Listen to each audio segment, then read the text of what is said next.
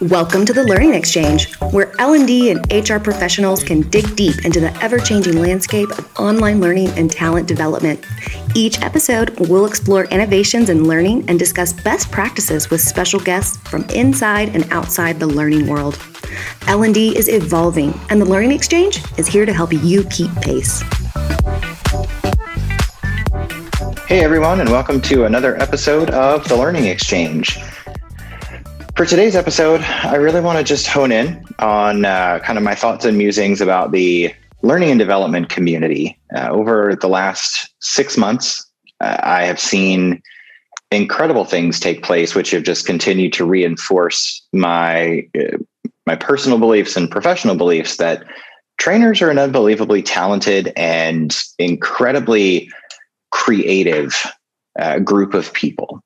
I've I've never run into another group that is more resourceful, uh, and, and in many cases, it's because we have to be right. Uh, let's just be honest. It, it, for those of you out here who have been in the L&D community for a while, whether you've been uh, an instructional designer, whether you've been a director of training, we all find ourselves in the same boat, which is do more with less. Um, which has always been a little bit counterintuitive to me, but it's it's the reality that we've been faced with.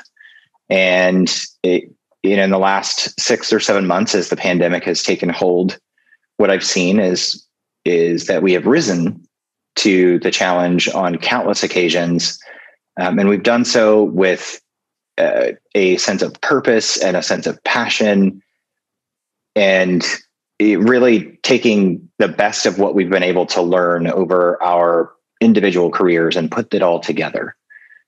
Uh, we oftentimes build something out of nothing. And, uh, you know, it, as I have sat back and observed the L&D community at large, as I've talked with customers, as I've talked with friends, um, I continue to hear story after story after story of examples of the the learning and development teams really bringing solutions to the business, not just for training, uh, but also kind of tapping into all of the capabilities, all of the skills, all of the experiences that we've had, and using those in, in a new and fun way. Um, as I as I think about the types of training that have had to evolve in light of the pandemic. You know, we, back in March, we saw almost every business around the world be forced into a shift, a seismic shift of no longer having access to an entire employee. We have access to their mind. Uh, we have to put in extra work to make sure we have access to their heart, uh, but we we don't have access to their environment anymore. In January of this year, when we were delivering training, we were delivering training in a world where the employee was in our environment. We, as the learning community, had control over the environment, whether it's an in person training and bringing people together in a room in a physical space, uh, we, we have control. Whether it is delivering learning through e learning in an LMS, still it's an area where we have control. Most of the times the consumption of that e-learning is done while someone's at work. So we have we have a bit more understanding of the total picture. We understand what may be on the mind of the employee as they're engaging with training. We may be able to proactively address any obstacles that we suspect are there even if we don't have clear line of sight. But just you know shifting from that that space where we can see everything where we have an understanding of everything and uh, where we're in the driver's seat uh, then everything shifts and we saw many many many people struggle. We saw a lot of struggle right out of the gate with people attempting to just take their PowerPoint presentations and put them online um, what we saw happen time and time again, all the stories that we hear are that's not effective. um, because you're now putting something that was built with a mindset in which we have control and we're deploying it in a manner in which we don't have control. And in many cases, our employees are now working from home, where they might be working from home alongside their spouse. They might have a house full of kids that are school age and require extra oversight. Um, there could be additional stressors that are facing uh, extra stressors that people are facing because of uh, financial challenges. Uh, you know, as as COVID has hit, uh, it's it's changed everything for everyone. And if I am stressed about new things that I wasn't stressed about before, and I'm not going into an office, but rather I'm working from my house and I'm sharing that space with other people, it you know creates an issue where we we now have to figure out how do we address that? How do we compete with that? How do we account for that in our training? Uh, enter the world of creative solutions. Uh, we've seen countless people. Of course, you know, option one is really go back to the drawing board and rebuild the training from scratch. Right? We just kind of start over. We rewrite the learning objectives. We rebuild the roadmap and the journey through this content with the current climate in mind. I haven't seen a lot of businesses do that. I haven't seen a lot of, I haven't heard of a lot of people taking that drastic of an approach, mostly because they just don't have time. Because uh, this is not the only problem that businesses are facing, and this is not the only problem that learning and development resources are are struggling with. Um, so, in many cases, we've had to figure out how we make minor adjustments, how we account for the shift, and you know that that has resulted in yet again the learning and development community kind of rising to the challenge looking at all the tools that are available maybe building a new toolkit um, taking the presentations that we've delivered in the past and when we're in a physical space where i can look you eye to eye i can put you in a table team and and really have a discussion and facilitate kind of multiple groups in a single physical room uh, people have now started to ramp up their capabilities in leveraging tools like Zoom or Microsoft Teams or whatever your meeting tool is. Um, you know, most most recently, I have seen a surge of people leveraging the breakout rooms capabilities within Zoom as an example, where we're we're now comfortable with the idea that we are looking at our new world. Uh, we're looking at the new environment in which we operate, and we've adapted. Uh, we're bringing things like uh, Prezi video, uh, more interaction where perhaps I'm inside the presentation.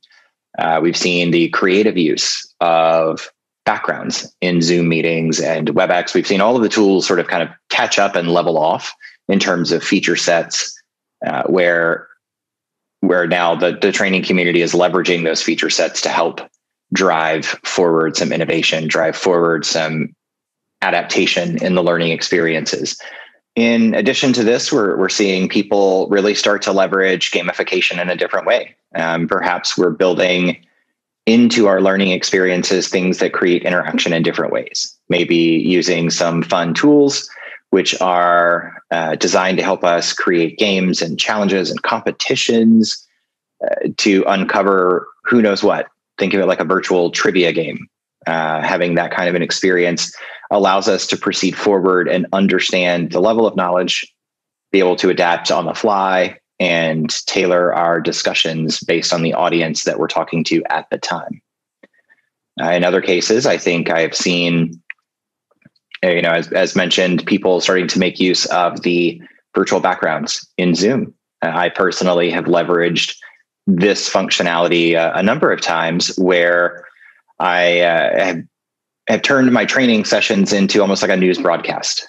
Um, you know, being able to leverage kind of my environment and point and and and make references on screen where it's not just about the talking head that's talking at you, but actually baking content into the background behind me, so that as long as you've got my video on, you would see some of the content uh, appearing in the background, and kind of allows me to approach and navigate the discussions a little different.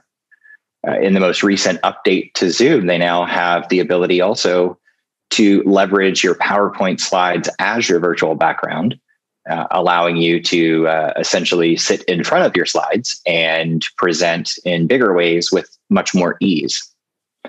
And this this is just reflective of the demands. Uh, this is reflective of the learning and development community really navigating the change, adapting, and finding new ways to move things forward. In, in addition to that, I think the other thing that's really been notable for me is watching as the learning and development community at large has begun to understand the capabilities that they possess. Uh, for many of us, if, if you've been in training for more than 10 years, you've lived a life where you've seen the shift go from the trainer and the trainer really reflective of that person who stands in front of a room and delivers training or that person who builds the slides. Uh, the evolution from that trainer to the learning and development professional where we get more expanded in our scope. It's not just about building the thing. It's about uh, orchestrating a more comprehensive experience in which we're putting the emphasis on developing people. Developing people in regard to specific skills in regard to specific initiatives uh, looking at more of a, a holistic approach. Uh, we've we've had to do this. Uh, again I, I hate to keep talking about covid but it has it's been one of the most incredible catalysts for change in the L&D community that I've seen in my entire career. It, it's forced businesses to look at training differently. It's forced everyone to really appreciate and acknowledge what the value is. But over and beyond that, if, if that's not enough, uh, I I look at how businesses have navigated this journey, and one thing has been crystal clear: learning and development has risen to the occasion in countless instances, we've seen you know businesses reimagining their entire way of being. They have reimagined the products or services they offer. They have had to reimagine the manner in which they deliver those products and services. They've had to rethink whether they evolve their brand and include new things or scale back. Uh, we've seen uh, businesses really just go through this incredible transformation. And in that process, they're having to make some decisions about perhaps uh, you know there's a period where a lot of workers were furloughed and i think a lot of workers are still furloughed or might now be laid off. Um, but for those who have been able to maintain employment for those l&d professionals that have maintained employment uh, we're seeing them start to really use all of their parts and pieces in fun ways. Uh, and what i mean by that is you know, taking stock of the skills that I possess that allow me to be an effective learning and development professional. It's not just about being able to facilitate a conversation. It's not just about the design skills. It's not just about those pieces that are really specific to training, but it's all the other things. It's the project management skills. It is the influencing without authority. It is the negotiation skills. It's the ability to facilitate communication across very, very diverse groups in a way that helps us identify a common ground, helps us align to a common purpose, and uh, kind of getting people encouraged to move forward in a way that is aligned and cohesive and connected. And you know uh, the other podcasts that we've done so far have been more on uh, topics that we uh, are helping to drive ideas that you can put into action. For this one it was more just an, a, a moment to reflect on the things that i've been able to observe a moment to offer a pat on the back a uh, congratulations job well done for the trainers the learning and development professionals around the world uh, you've been able to rise to the occasion countless times. You've been able to innovate and reimagine and transform what you do and how you do it and the impact it can have on a business. And uh, so that that was it. uh, just a, a, a, note to uh, capture some of my thoughts and observations uh, for uh, for the outlook as we go forward. I think great things are in store for the learning and development community as a whole. I think the uh, what we've learned through this adventure over the last seven months and counting is we've had to learn to go internal and really take stock of who each of us is really understand our capabilities really understand how to use those capabilities for the greater good uh, in in many cases people have had to look at maneuvering from one position to another out of necessity of maintaining employment. I, I can't afford to keep you in that job alone. I need you to now do this job and some other job. And the way that we've been able to to scale that is is really by understanding how all the parts and pieces come together. Understanding that as a trainer i have to take in a lot of information a lot of complex information and in many cases it might be information that i'm really not familiar with uh, and then turn that into action so in closing um, for those of you who have navigated this, uh, whether you have maintained employment, whether you have been furloughed or laid off, uh, don't give up. Keep at it. Always take the time to understand your skills, understand your capabilities, understand the environment in which you are operating, and never be afraid to look for ways to take all those pieces and put them together. You are only limited by the limitations you place on yourself. Until next time, Stay safe, be kind, and never stop learning.